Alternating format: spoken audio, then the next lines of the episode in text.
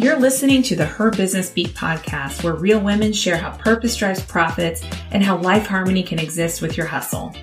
I'm Geneva Maresma, the founder of Hearts and Heels, a networking group for women where we work together for flourishing businesses and come together through enriching education and joyful relationships. Whether you're a part time business owner or a fast scaling entrepreneur who is also a conscientious leader, you can create soul led success by fueling your greatest ambitions with pure heart.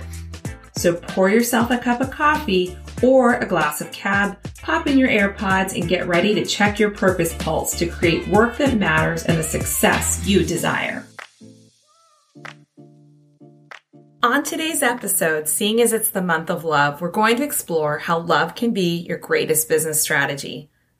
Welcome to Her Business Beat. I'm Geneva Maresma, and today I'm going to dare to move beyond what we normally talk about in business all the marketing, sales, networking, all the execution, and everything else. And we're just going to look at how a small four letter word, L O V E, can radically change how we work and what blooms because of it.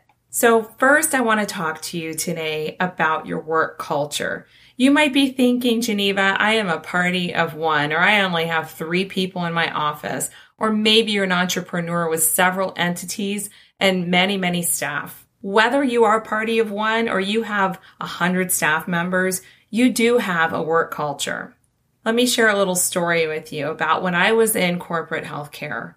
I'd gone to school for years and my only desire of my heart was to help others as a therapist. But when I got into corporate managed healthcare, it seemed to be at the bottom of the priority list for the facilities where I worked. And before I tell you a little more about my time in healthcare, I want to assure you that there's so many caring therapists, doctors, and nurses in the managed care systems. I'm not here to knock them. But I do believe that if we're not careful, sometimes, whether we are leading in corporate or we are in our own businesses, we can let productivity take over the priority of people. It happens very easily. And while I was in that setting, it just became harder and harder for me to go in and do the work I loved. And I didn't understand why initially I felt disillusioned, why I had gone to school for years and I wasn't feeling like this thing that I had aspired to be for so long was fitting me the way that I had hoped. It wasn't that I wasn't cut out for the work. It was that the culture was not for me. So the answer for me was not to go work in another corporate managed healthcare system, but rather to venture on my own and create my own work culture. So we can't think again that priorities shift only in corporate systems. You are a business and in your business, you have to establish a work culture and you already have one whether you realize it or not. But let's talk about what a work culture steeped in love looks like. It starts with you. It extends to your vendors, your clients, and who you outsource your work even. It's evident to the general public on your social outlets. Now it's easy to show love in our brands when our times are good. When the money's coming in and the client list is building, you can feel like you can overflow love quite easily but it's much harder to maintain a spirit of love when you're handling a difficult client. We've all been there when our sales are down or when we have some hard decisions to make. So new strategies might help your bottom line, might help you hire, right? But they can't be band-aids if we can honestly look in the mirror and see that some of the problem is our own need to shift negative or passive aggressive attitudes. Yes, all of us have been there where we have to be honest with ourselves and say, some of this lies with me and it starts with me. And if I can shift me, I can definitely cast out fear with love. I can use love to give assurance to myself, to an employee, or to a client. And I can let love guide the way that I work for people, even when they're difficult. So that brings me to my next point. Do you really love who you serve? Let's talk about loving our clients. Customer experience is something that we're no strangers to hearing about, and it's definitely critically important. But sending client gifts and having the best communication portals won't remedy that client that every day you sit and wish that you did not take on. You know, the one that you're not in love with working with. and they've even probably made the same thing clear to you.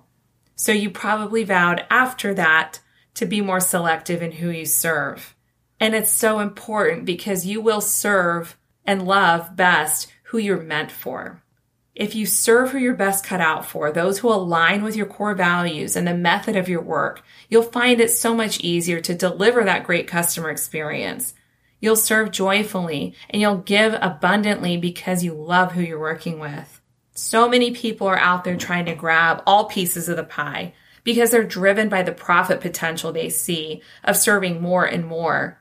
Or perhaps what they're driven by is fear, the fear of lack but unless that you're in the business of mass goods distribution like an Amazon or fast food like McDonald's, knowing who you love best, who you can pour your talents and gifts on, and will be nothing but pure joy to work with will ensure so many positive business outcomes. The clients that we know that we can love on best will be honoring of our time and resources. They won't be the clients trying to squeeze out of you work that they didn't pay for and they won't be the ones that battle your creativity, your expertise, and frankly make you question if you or your work is good enough. Establishing the client that you can deliver love to through the dynamic products or services that you have, they will receive the solutions and feel that their lives are changed. They'll become your biggest cheerleaders. You'll feel stellar about working with these people who resonate with you and who know that you served them through love. They'll refer you all day long to other businesses and other people with the same value DNA as them. And we all know that referrals are where profit's at. So I would say it's a great business strategy. Now we have to talk about something else, another category of people that you've got to share some love with. Yes, we have to share love with our competition. I said it. Now listen, we often talk about collaboration over competition. It sounds like the commandment of love thy competitor, right? But what does that even really look like if it's in practice? First, let's define a competitor. Now, this is out of no dictionary except for the Dictionary of Geneva's Mind, but I believe a competitor is someone with a viable business and they offer valuable services, just like you, and many of those services mirror your own. Now, their core values or their approach might be different to solving the same problem as you do, and because of that, and as we've already determined, not everyone is best fitted to us, but they might fit like a glove with our competitors. So the first way we can love our competition is to simply respect them. I can look at my competition as either taking from me or I can view us as partners in giving. We're both giving what we're passionate about to the communities we serve.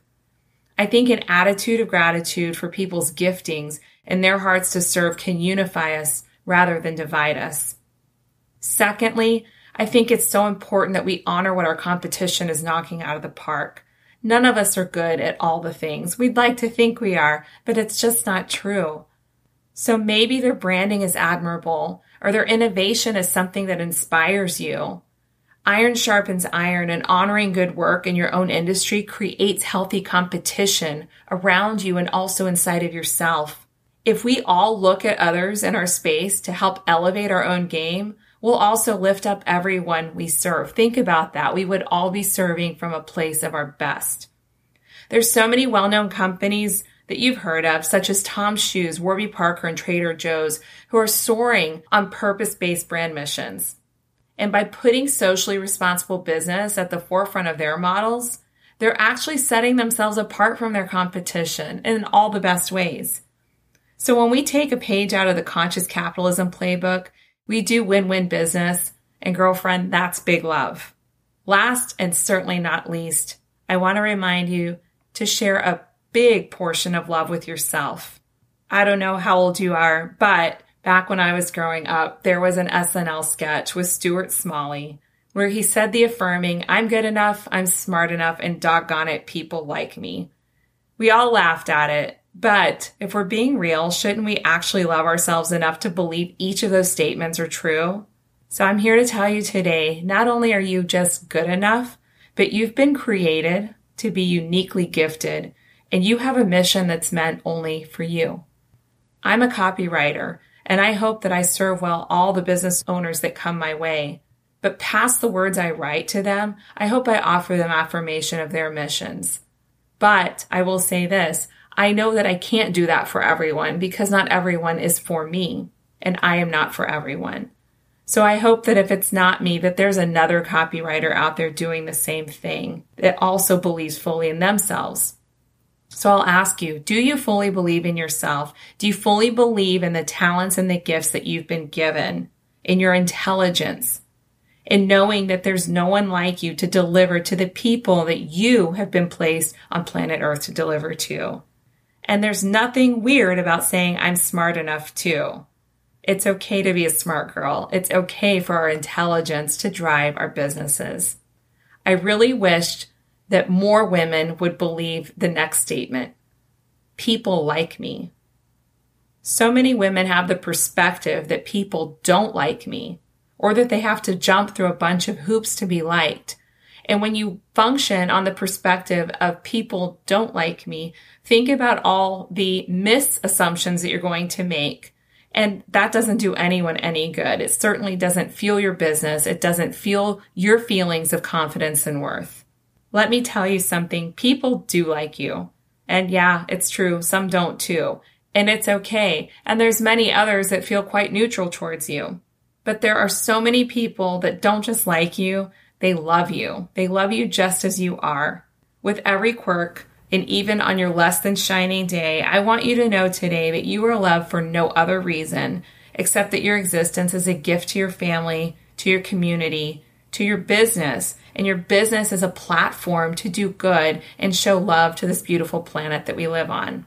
This Valentine's Day, I want you to remember that love can fuel your biggest, most impactful visions and revolutionize and transform those that you serve through your bright, love filled vision. People often ask me where my drive and motivation comes from. Certainly, it's because I do believe God has gifted me with a specific purpose. But I also look at my mother's life who she lost her life at a young age, 53 years old, only eight years older than I am today. But I saw how much work she did in that 53 years of her life, and I live each day knowing that every day is created for impact. So today, I want you to take that knowledge that you are deeply loved and created for big things.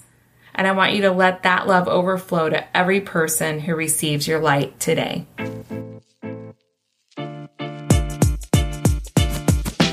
Thanks for tuning in to Her Business Beat. I hope you found some sunshine for your business journey or heard something that made your purpose pulse beat faster. Please hit subscribe, write us a review, and share this episode with a friend. Tune back in for new episodes soon.